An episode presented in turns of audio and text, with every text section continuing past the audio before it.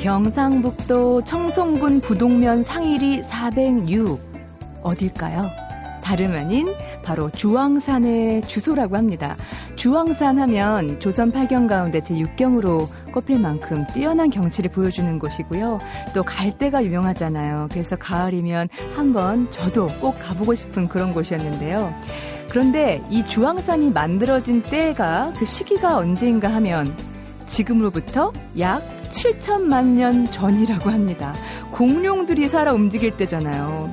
화산이 9차례 이상 연달아 폭발하면서 용암이 반복적으로 분출됐고 그래서 마치 시루떡처럼 이렇게 켜켜이 쌓인 화산재와 용암들이 시간이 흐르면서 만들어낸 것이 바로 지금의 주황산 모습이라고 하는데요. 우연히 산행책을 이렇게 뒤적이다가 읽게 된 주황산 이야기 속에서 저는 위로를 받았습니다. 뛰어난 경치 뒤에도 이런 고단한 지난한 세월이 있었구나 하고 말이죠. 혹시 지금 추석을 앞두고 몸과 마음이 미리 고단하시다면 주황산이 주는 위로를 받아보시면 어떨까 합니다. 안녕하세요. 소리나는 책 라디오 북클럽 방현주입니다.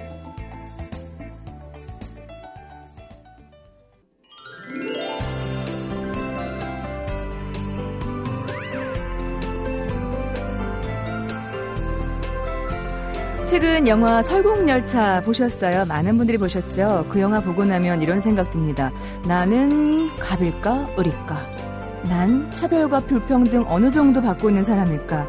자기 스스로에게 그런 계급을 묻게 되는데요. 이번 주 라디오 북클럽 책말 소식에서 소개해드릴 책 역시 우리가 꾹 누르고 있었던 불평등에 대한 불만과 차별에 대한 불평을 이 아침에 톡 하고 건드려줄 책 가지고 나오셨습니다. 음, 아침에 읽기에는 조금 부담스러울까요? 불평등과 차별의 이야기 책 들고 나오신 산뜻한 노란 잠바에 한양대학교 이건희 교수님 어서 오세요. 네, 안녕하세요. 책은 무거운데 의상은 참 산뜻하시네요. 아니 그리고 책도 어, 소개할 책도 두껍지는 않습니다. 그러네요. 예, 문고본 형태에서요. 네. 예, 좀 어려운 주제지만 가볍게 읽을 수 있는 책이어서요. 네. 물론 이제 읽고 나면 좀 답답해지고 안타깝게 하고 음. 고민거리는 많아지지만 네. 예. 그리고 또 어, 우리 사회 전 지구적 차원에서 벌어진 불평등 구조에 대해서 고민이 많았던 분들 관련 책 많이 읽은 분들은 네. 예, 굳이 안 보셔도 되는 책이기도 합니다. 워낙 이런 책들이 많아서요. 책을 보라는 거예요, 말라는 거예요, 교수님. 근데 이제 아, 아직은 내가 좀 이거 이 문제에 대해서 진지하게 고민해 본 적이 없다 네. 하는 분들이 첫 번째 책으로 접하기는 아주 또 좋은 책입니다. 어떤 책인가요? 제목부터 좀 얘기해 주시죠. 네, 왜 우리는 불평등을 감수하는가? 아. 예, 이게 남 탓하는 게 아니라 내 탓하라는 얘기입니다. 작가는요? 어, 예. 저자는요? 정말 유명한 세계적인 사회학자인데요. 음. 지금은 또 바우만입니다. 바우만 책들은 또 많은 분들이 이미 전작을 아, 예. 좋아하시잖아요. 그래서 그 이분 책은 지금 막 그 신문 북섹션을 보면요. 네. 같은 날 다른 출판사 두 권이 나오고 막 그래요. 아, 예. 네, 근데 그 바우만이 국내에 많이 알려진 책은 이제 고독을 고독, 잃어버린 시간이라는 네. 책인데요. 이분은 이제 유동하는 근대라는 개념을 음. 많이 써요. 네. 그러니까 우리가 이제 딱딱하다, 고체다라는 건 체제가 유지되고 있다는 뜻인데 네. 이제 그게 이제 무너지고 있다. 아. 뭔가 그 탈근대에 대한 담론 어렵게 음. 표현하면 네. 그래서 강상준 교수도 고민한 어, 고민한 힘을 쓴 강상준 교수도 최근작에 네. 바우만의 논리를 굉장히 적극적으로 활용하고 아, 있죠. 네. 그러니까 어, 폴란드 출신의 유태인으로 이제 영국에서 활동하는데요. 음. 네. 어, 아주 실천적이고 참여적인 지식인이기도 음. 하고 메시지가 상당히 이제 뭐랄까요 우리 사회에 전해주는 바가 많아서 음. 국내에도 굉장히 많은 독자군이 형성된 분입니다. 네. 어, 우리가 사실은 이렇게 경험적으로도 우리 사회가 참 불평등하구나 음. 알게 되고요. 또 네. 언론에 봐도 정말 이렇게 통계 자료가 나오는 거 보면 네. 정말 이게 불평등 구조가 심화되고 음. 그래서 이제 불평등이라고 하면 좀 그런데 양극화라는 게 굉장히 심화되어 있지 않습니까? 그렇죠. 더더욱이 이제 그 이런 현상이 우리나라뿐만이 아니라 음. 전 세계 차원에서 그러고요. 네. 우리가 외신에서 봤지만 음. 스페인과 그리스 그, 저, 이게 뭐 지나치면서 엄청난 폭동 수준의 어떤 예, 시위가 네. 벌어지는 거로 또 보게 되죠. 최근에는 중국에서도 곳곳에서 예, 지금 그렇습니다. 폭탄 네, 폭발 네. 사고가 나잖아요. 예, 이런 예. 것들이 사실은 이제 우리가 흔히 신자유주의라는 음. 어떤 새로운 경제의 어떤 이론을 네. 전 세계 차원에 받아들이고 세가하는 미명 속에 음. 금융자본의 어떤 그런 뭐랄까요 폭력적인 음. 자본 이득 이걸 우리가 보호해주면서 오히려 네. 벌어진 문제인 것 같은데요. 그 지금 책을 보니까요, 예. 어, 아주 부담 없는 얇은 느낌의. 아, 산뜻한 가벼운 음, 내용이 크기지만 네네. 그 내용엔 많은 걸 담고 있다고 말씀하셨는데 네. 표지 보니까 왜가 맨 위에 있고요. 그다음 예. 피라미드로 우리는 네. 불평등을 감수하는가. 어, 교수님이랑 저는 그 피라미드에 어디쯤 들어가 있을까요? 글쎄 뭐 이게 정말 뭐랄까요? 저희들은 아마 그래도 중간층은 될 겁니다. 우리는 불평 평정 평정의 불, 예, 특히 이제 뭐 일본이나 우리 사회가 가장 큰 문제, 특히 불평등 구조 심화가 중산층의 몰락이잖아요. 네. 이게 지금은 사실 굉장히 심각한 문제인 건데요. 음. 그래도 근대라는 사회 체제, 자본주의라는 사회 체제가 네. 많은 사람들의 동의를 얻었고 예. 또 사회주의라는 음. 명백하게 대척점에 놓여 있는 경제 체제와 대항하면서 성장했던 데는 중산층 신화가 있었던 거잖아요. 그렇죠. 출신이 음. 어떻든 간에 출발이 음. 어떤 선이든 간에 음. 성실하고 열심히 일하고 네. 근검 절약하면 네. 중산층이 될 수 있다는 믿음이 있었고 실제로 음. 뭐 우리나 일본은 그런 중산층이 아주 튼튼해지면서 네. 일본은 전 국민을 다 중산층으로 그렇죠. 만들겠다고까지 얘기했는데 네. 사실 쯤에서 중산층이 몰락 해버린 아, 거지 않습니까? 어떻게 보면 구조화된 현실을 어, 그냥 순진하게 받아들이는 것에 대한 경각? 아, 그렇죠. 정확하게 네. 이 책의 지금 핵심을 짚으신 건데요. 네. 이게 이렇게 무너졌고 이렇게 네. 불평등도가 심화됐는데 왜 이거에 대해서 음. 이의 제기를 하지 않느냐. 네. 그 이유는 대체 뭐냐라고 어. 방한 음, 선생님이 물어보고 있는 거죠. 제목부터 짚어보면 음. 여기서 왜 우리는 불평을 감수하는가에서 도대체 우리는 누구일까요? 네, 불평등 구조에 이미 포획당한 사람들인 거죠. 포획. 네, 그러니까 뭐 사실은 네. 그러니까 아까 설국열차 말씀하셨는데 네. 아, 알고 보면 설국열차 맨 마지막 칸에 타고서도 음. 왜 만족하고 있느냐 음. 이런 질문을 던지고 있는 거죠. 아니 그 현실의 고리를 끊을 만한 용기도 없고 그게 가능할까 싶어서 그런 거 아닐까요? 아, 아, 그 얘기도 밤원 교수가 하고 있는 얘기기도 합니다. 네. 그래서 이 책을 읽어, 그러니까 이 책의 부제가 음. 가진 것마저 뺏기는 나에게 던지는 질문이에요. 아, 네. 굉장히 도전적인 제목입니다. 제목만 봐도. 네네. 근데 이제 그 뭐 이 책이 뭐 이렇게 어렵지는 않고요. 네. 어, 이런 얘기입니다. 그러니까 네. 도대체 우리가 얼마나 음. 불평등하냐. 네. 사례들이 나와 예, 있나요? 그 쉽게 쉽게 나오는데요. 네. 그 인용된 걸 보면 대략적으로 전 세계 최고 부자 1000명의 부를 모두 합하면 음. 가장 가난한 25억 명의 부를 합한 것의 두 배가 된다나요? 그러니까 네. 25억 곱하기 2가 1000명의 부라는 음, 음, 뜻이니까 음. 이건 전 세계 차원에서 25억이요? 네. 그러니까 뭐 어마어마한 거죠. 그것도 우리 흔히 이렇게 이렇게 이런 문장이 나오면 네. 25명의 불을 합한 것과 일치한다잖아요. 네. 25명의 불을 합한 것의 두 배, 거의 두 배가 음. 세계 최고 부자 1000명의 부하고 같다는 거니까 네. 이건 뭐 음. 우리가 정말 상식적으로 생각해도 심각한 문제인 부의 편중 예. 인 거죠. 음. 근데 이런 얘기는 이 책 앞부분에 너무 많이 나열되는데 제가 네. 이런 문제에 고민하신 분이 굳이 이 책을 안 읽어도 된다는 게 이건 너무 많이 알려진 사, 상황이잖아요. 네. 그러니까 이런 걸 아시는 분들은 굳이 뭐 안 보셔도 되고 특히 일장은 안 읽으셔도 돼요. 네. 근데 중요한 건 뭐냐면 역시 이제 어, 철학적 사유가 빛나는 건 이제 음. 2부부터 2장부터 이제 아. 예, 왜 우리는 불평등을 감수하는가 하는 부분입니다. 혹은 왜 세뇌됐는가? 아, 그 가능하죠. 그러니까 예. 그 부분이 왜 중요하냐면 음. 이 책에서도 중요하게 우리 흔히 말하는 적화 효과에 대한 대중적 동의가 있었다는 거예요. 설명 좀 해주세요. 그러니까 적화 효과라는 게 위에 많이 물을 그 고이게 해주면 음. 넘쳐서 아래로 네. 흐른다라는 네. 거지 않습니까? 그러니까 위에 컵에서 물이 꽉 차면 그렇죠. 흘러서 점점점 밑으로 내려올 내려간다. 것이다. 예. 예. 근데 내려오기는커녕 위에서만 음. 가득가득 고여 있다는 거죠. 네. 사실 이런 거는 정책에도 크게 반영이 돼서 우리가 왜 최근에 세금 문제로 굉장히 네, 국민적인 그렇죠. 저항을 음. 받게 될 때 법인세 문제 나오고 막 그랬잖아요. 네. 그러니까 계속 지난 정권에서 법인세를 인하해 줬죠. 네. 그게 뭐냐면 투자를 활성화하고 뭐 음. 그만큼 사람들을 고용하게 하고 네. 뭐 이런 얘기들이었던 예. 건데요. 알고 봤더니 뭐 어, 기업들의 부는 늘어났지만 사회의 음. 공헌, 특히 일자리 창출에서는 미흡했다는 음. 얘기가 네. 나오게 되고, 네. 그리고 뭐, 그 고액 의 어떤 월급을 받는 사람은, 음, 음 더 그 부가 늘어나고 있지만, 네. 결국 그게 국내의 어떤 생산이나 소비를 음. 촉진하지 않고 있다. 네. 이런 것들이 지금 얘기가 되고 있지 않습니까? 네, 네. 결국 그러니까 어떤 이유든 간에, 그러니까 우리가 늘 음. 이론이라는 거, 음. 철학적인 이야기라는 게 사실은 별거 아닌 거라 생각하는데 네. 아니 절대 아니거든요. 어. 먼저 그게 대중의 지지를 얻은 다음에 정책이 그렇죠. 시행되는 거거든요. 예. 사실은 이 책에는 안 나오지만 하이에크로 대변되는 그 신자유주의, 특히 음. 시카고 학파들이 네. 굉장히 오랜 기간 동안에 말하자면 시장 논리가 음. 뭐 삶의 논리를 다 확정해야 된다고 했고 네. 적화 효과를 통해서 국가나 공동체 전체의 음. 부가 증대할 거라고 얘기해 왔고 네. 거기에 세계 다, 다 다수가 음. 동의를 했는데 그 결과는 그렇지 음. 않은 거죠. 네. 네. 그래서 그 책 대목을 읽다 보면요. 네. 아, 이분이 설국열차를 봤나 하는 제목도 나와요. 예.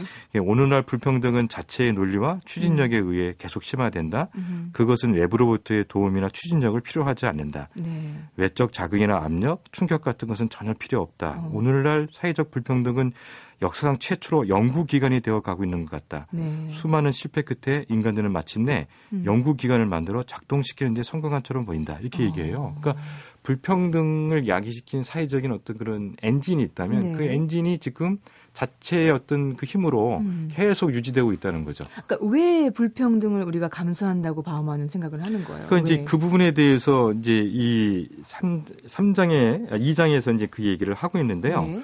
아, 조금 이제 어려운 내용이 되기는 하는데. 네, 쉽게 얘기해 주세요. 아, 네. 그 이제 운명이라는 것이 음. 우리가 선택할 수 있는 범위를 결정하는데 네. 그 범위 안에서 우리가 설정, 선택할 수 있는 걸 결정하잖아요. 네. 그건 인격이라고 표현해요. 음. 그러니까 운명이 있고 인격이 있고. 네. 그러니까 쉽게 말하면 운명이라는 게 우리가 축구장을 만들어주면 네. 축구 게임을 하는 건 인격이라고 생각하시면 되는 거죠. 아, 예. 그런데 음. 이때 이제 우리가 어, 운명이라는 게 우리에게 선택할 수 있는 가능성을 열어주는데 네. 선택은 우리가 하지만 대체로 선택할 때 사회적인 비용이 큰 선택일수록 우리가 선택할 확률이 낮다고 봐요. 네, 사회적 비용이 크게 들어간다는 거는 아무 여러 가지로 이제 근데 그 비용이 네, 뭐냐면 네, 네. 경제적인 비용뿐만이 아니라 음. 사회적인 용인, 지위, 위신이라는 것도 지불된다고 어, 봐요. 네.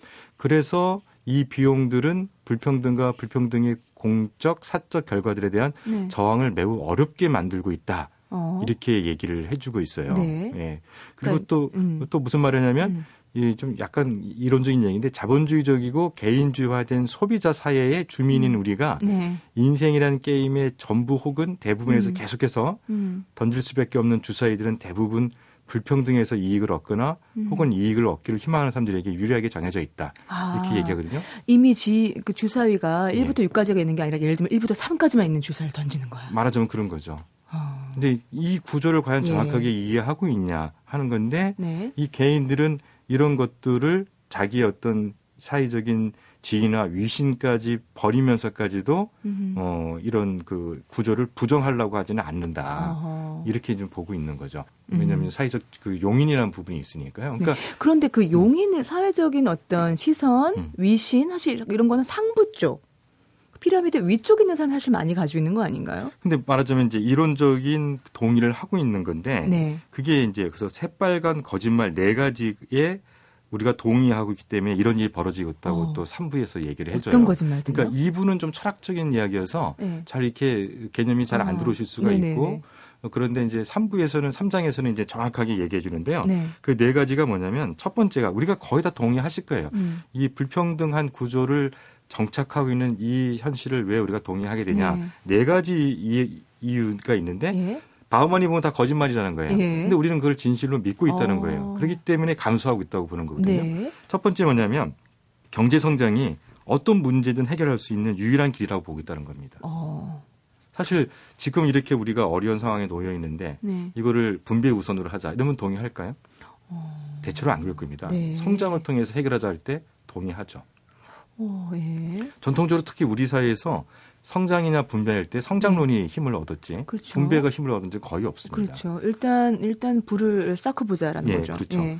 예, 두 번째는 아까 이제 그 개인주의화된 소비주의라는 말을 했잖아요. 네. 그러니까 두 번째가 뭐냐면 소비가 인간이 추구하는 행복을 충족시키는 유일한 길이라고 생각하거나 또는 소비가 음. 인간의 행복을 충족시키는 효과적인 길이라고 동의하고 있다는 거예요. 전 완전 동의했는데 네. 소비. 그래서 요즘에 저 네. 가끔 네. 텔레비를 자주 안 보는데 TV 보면 가장 재밌는 게 뭐면 네. 내가 쇼핑을 하면서 네. 이유가 내가 나에게 상을 주려고 쇼핑을 해. 저 보셨어요, 선생님? 아, 전상 받을 만해 이러면서 어. 막 아, 위로하면서 어. 쇼핑했어요. 아, 원래 상은 번. 예. 다른 사람이 줘야 되는데. 아, 왜냐하면 예. 소비를 통해서 우리가 스트레스 해소한다는 말이 많잖아요. 네네네네. 실제로 보면 왜 스트레스 많이 받으면 네. 이렇게 식사량이 네. 늘어나고 또 쇼핑을 음. 많이 한다 네. 이런 말을 하고 있는데 대체로 우리가 암묵 적으로나 무의식적으로 이런 사 아. 이런 사유 방식을 동의하고 있다는 거죠. 예. 예. 세 번째는요? 세 번째는 아 이게 정말 치명적인 건데요. 네. 인간들 간의 불평등은 자연적인 것이다. 예? 본래 그러고 변하지 않는 것이라고 본다는 거죠. 어... 예. 타고난 것이다? 예. 그리고 개선되지 않, 않을 가능성이 높고 어쩔 수 없다. 네, 이거를 동의한다는 거예요. 나의 운명이다. 네. 이렇게요. 네. 사실은 음. 이게 이제 치명적인 거죠. 그러네요. 왜냐하면 인류 음. 역사가 특히 근대 이후에 음. 많은 철학이나 사회 운동은 음. 인간이 갖는 불평등을 어떻게 하는지 이겨내려고 했던 거죠. 예. 그래서 과학적으로 굉장히 비판받는 이론이 네. 빈 서판 이론이에요. 음. 서판이 칠판인데 네.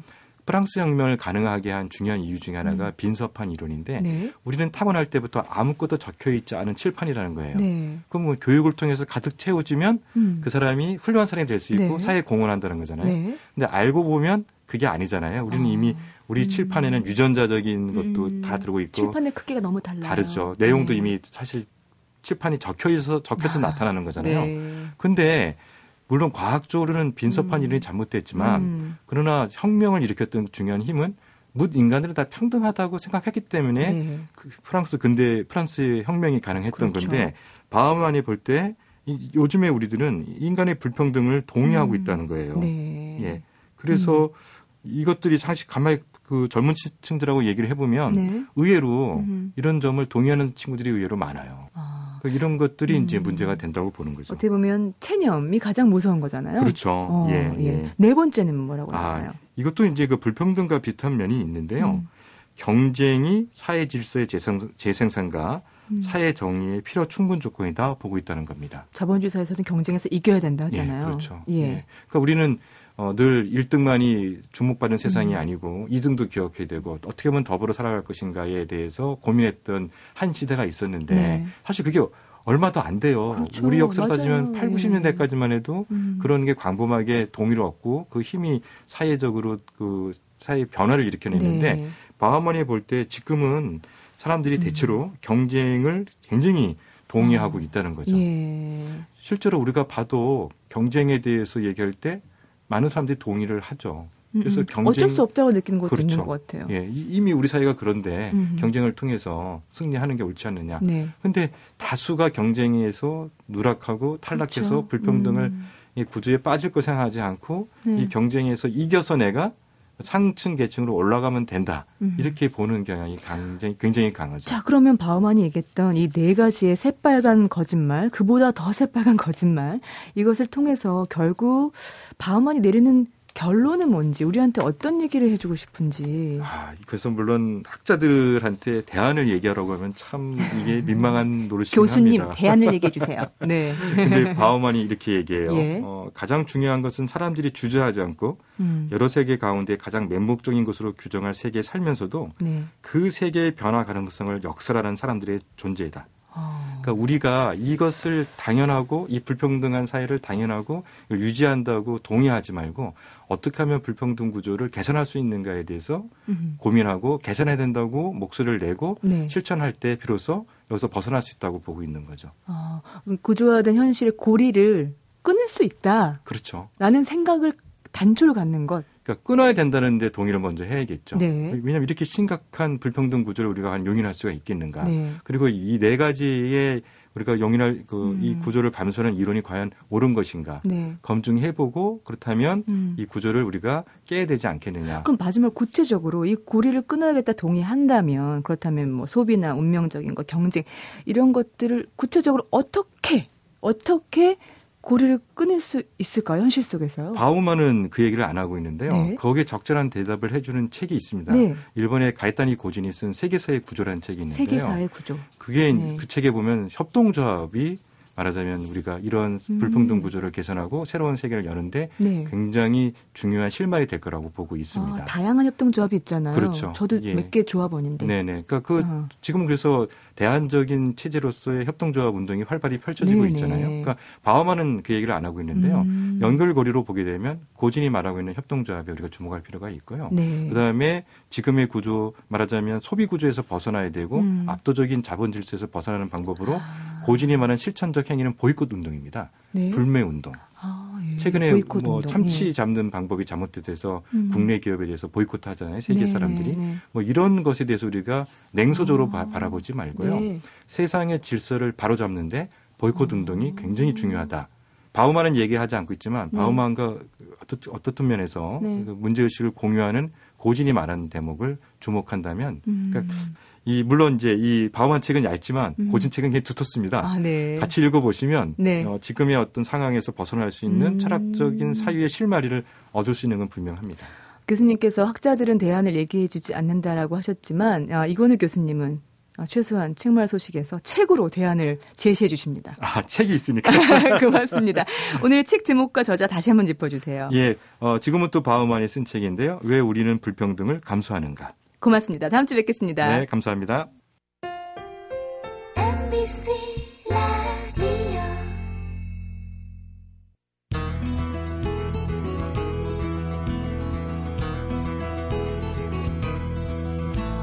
라디오 북클럽 방현주입니다. 이번에는 책 더하기 저자, 저자와 함께 책을 만나보는 북카페 순서입니다.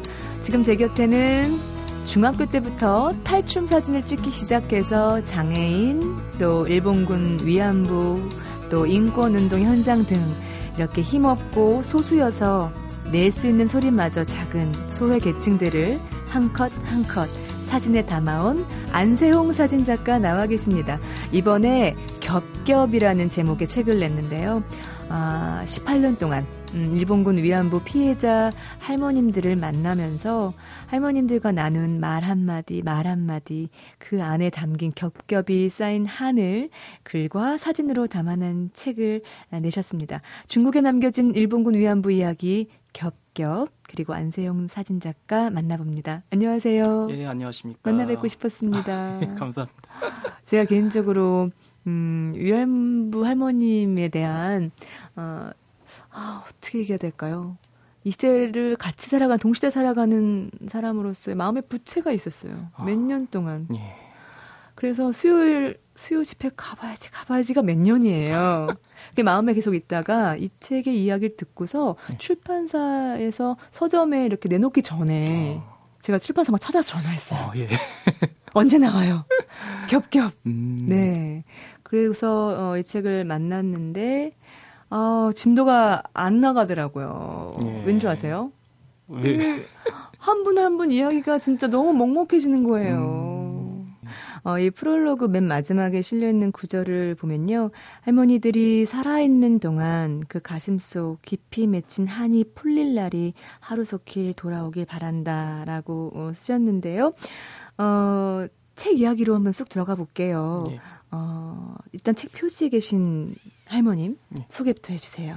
어, 이 할머니는 이제 김순옥 할머니라고 네. 이제 그 일제 시대 때 음. 이제 중국으로 이제 끌려가셨다가 네. 당시 그 성문자라는 곳에요 동릉이라는 곳에서 위안부 음. 생활을 이제 하셨었는데 네.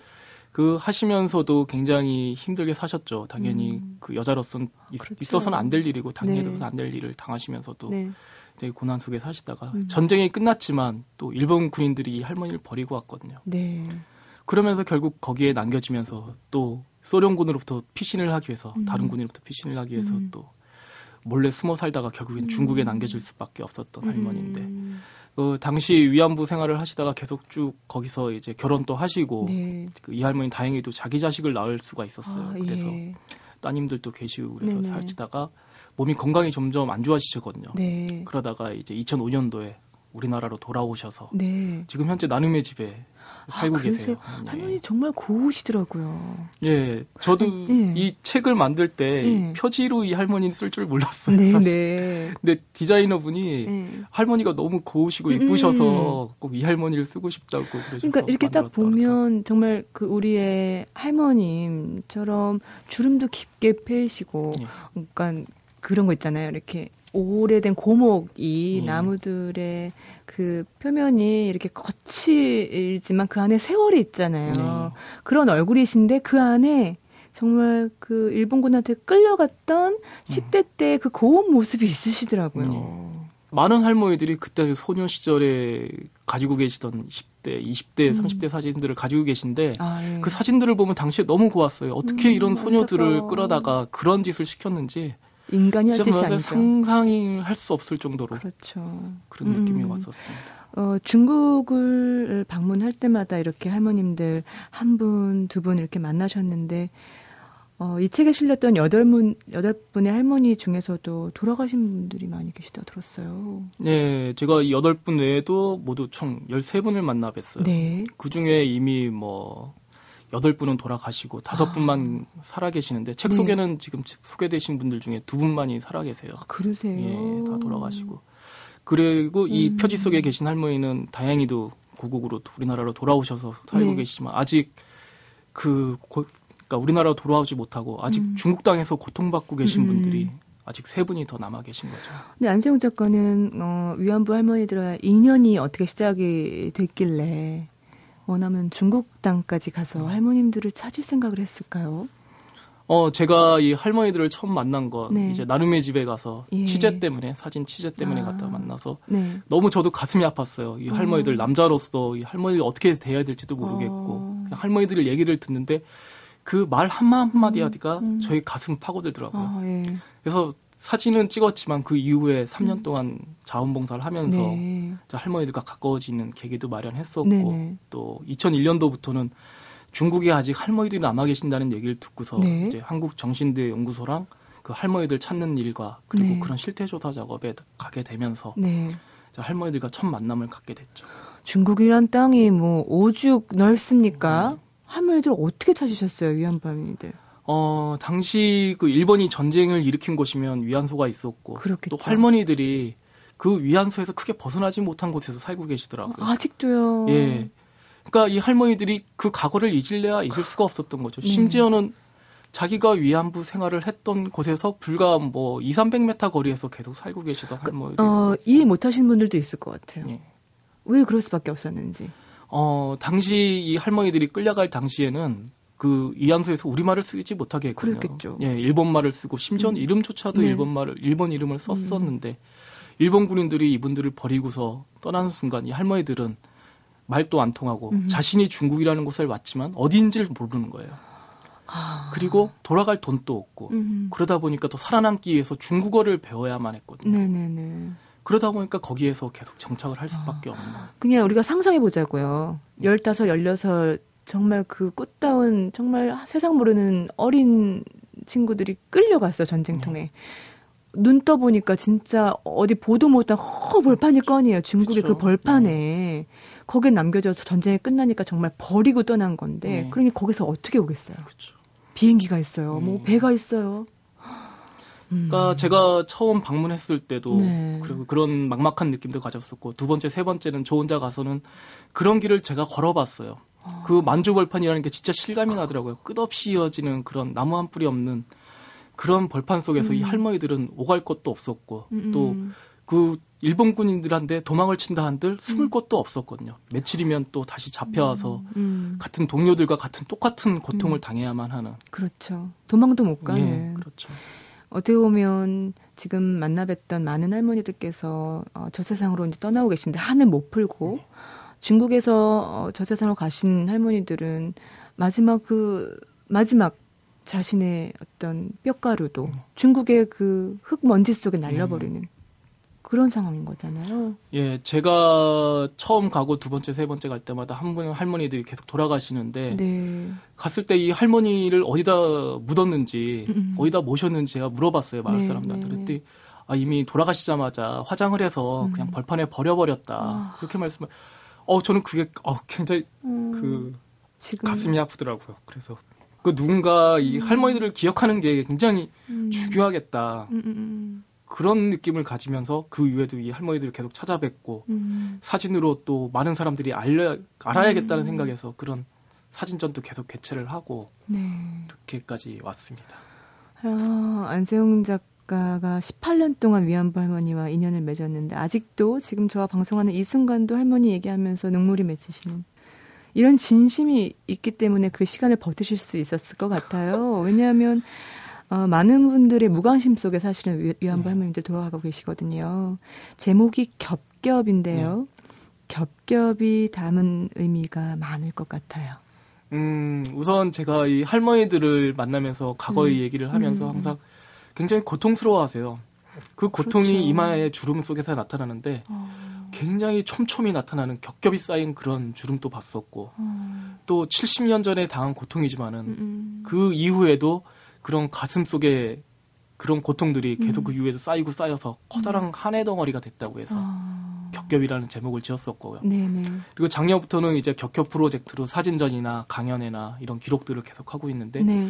그런 거 같은 경우는 저 혼자 힘으로는 할 수가 없는 거거든요. 네. 많은 사람들이 작은 힘을 모으면 모을수록 음, 음. 그큰 힘이 되고 네. 그큰 힘이 모였을 때 이 할머니들의 존재도 알리고 이 문제 해결에 조금이라도 초석이 될 거라는 생각에서 음. 격겹이라는 제목을 지었습니다. 일본에서도 어, 이 위안부 할머니들의 사진전을 여셨고 네.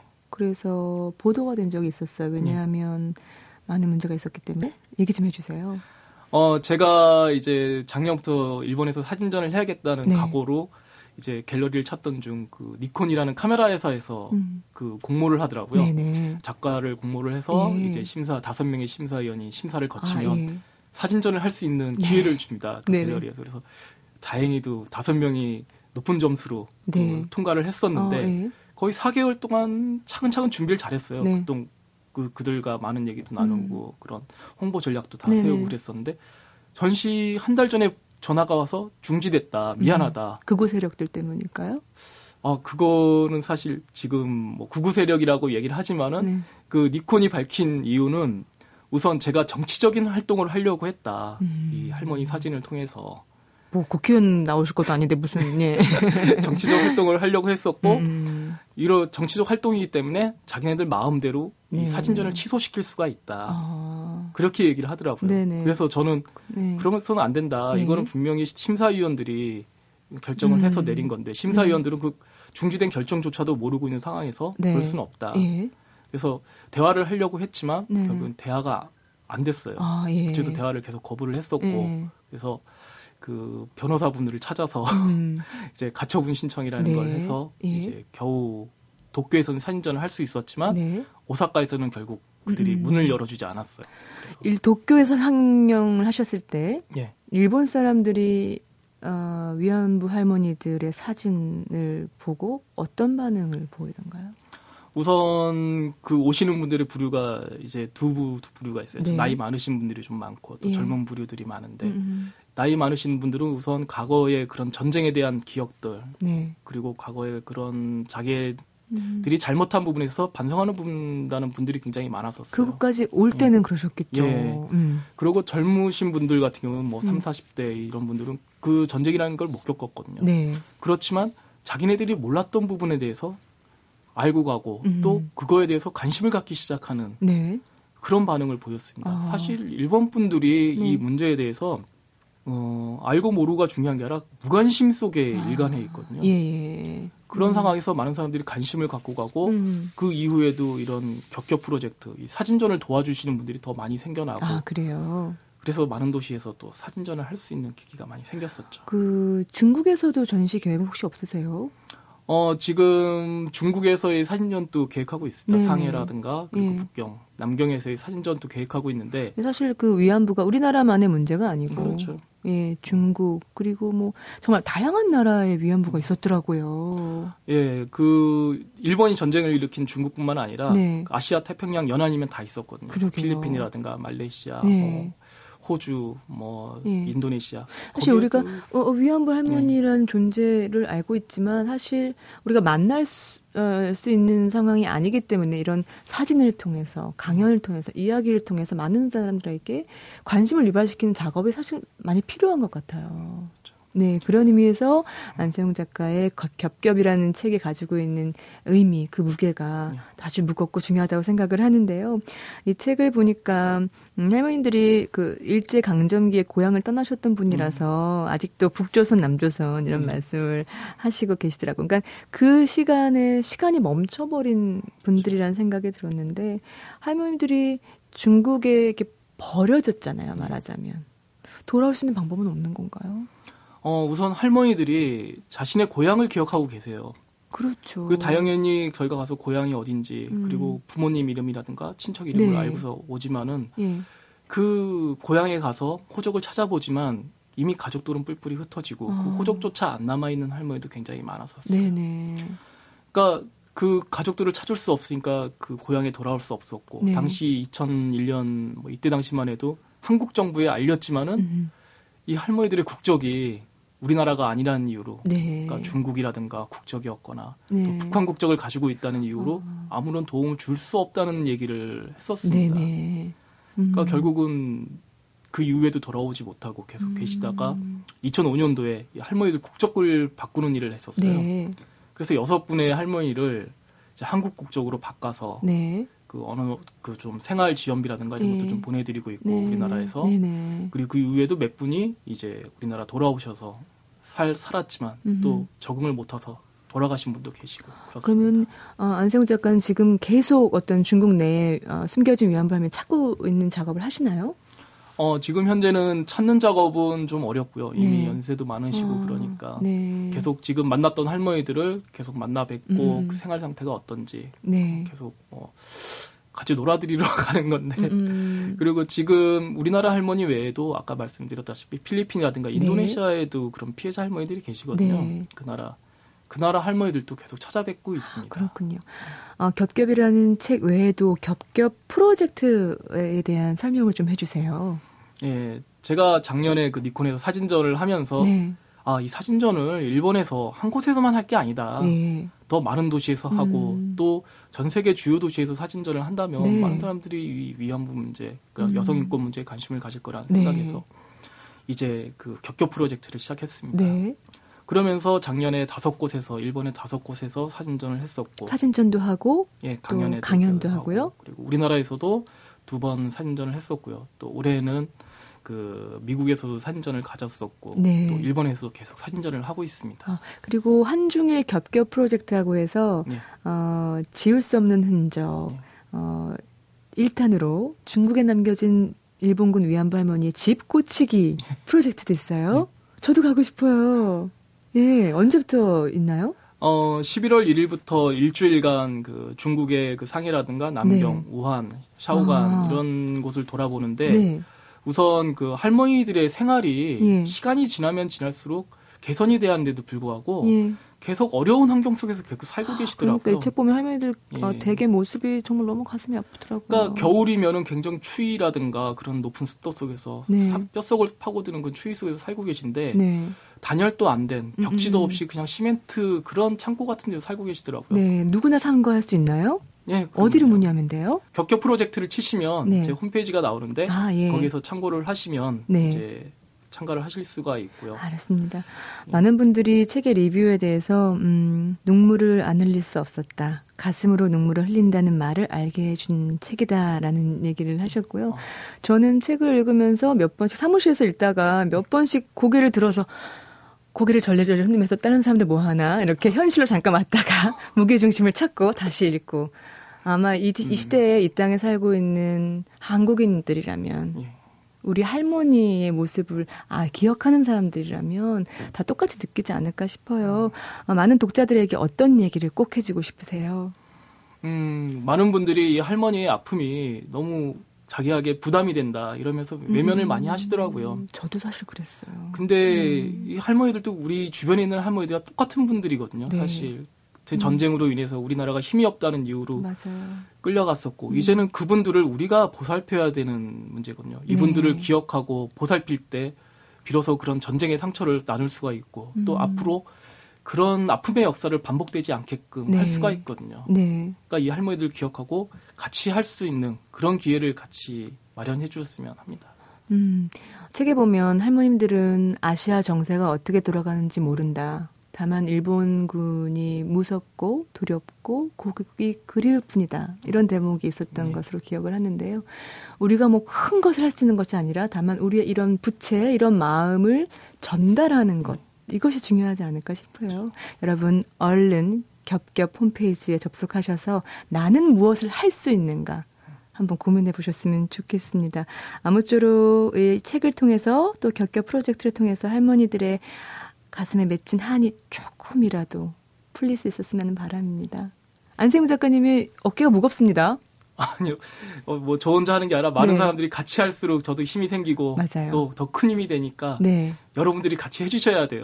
방송 끝나고 저도 뭐할수 있는지 좀 얘기 좀 해주세요. 네, 알겠습니다. 네, 저도 힘을 보태고 싶습니다. 네. 오늘 바쁜 가운데 나와주셔서 고맙습니다. 안세영 작가의 겹겹 만나봤습니다. 고맙습니다. 네, 감사합니다. 안세웅 작가의 겹겹에 이런 구절이 있습니다. 하루라도 고향을 잊어본 적이 없어. 잊지 않으려고 날마다 지도를 봐. 마당에 대추나무가 하나 있었어. 그리고 백내장으로 침침한 눈을 부비면서 할머님은 고향 진천을 정확히 짚어내셨다고 합니다. 추석을 앞두고 있어서인지요, 유독 이 구절이 생각났습니다. 갈 수 있는 고향이 있다는 것. 정말 큰 행복인 것 같네요. 지금까지 소리나는 책 라디오 북클럽이었고요. 저는 방현주였습니다.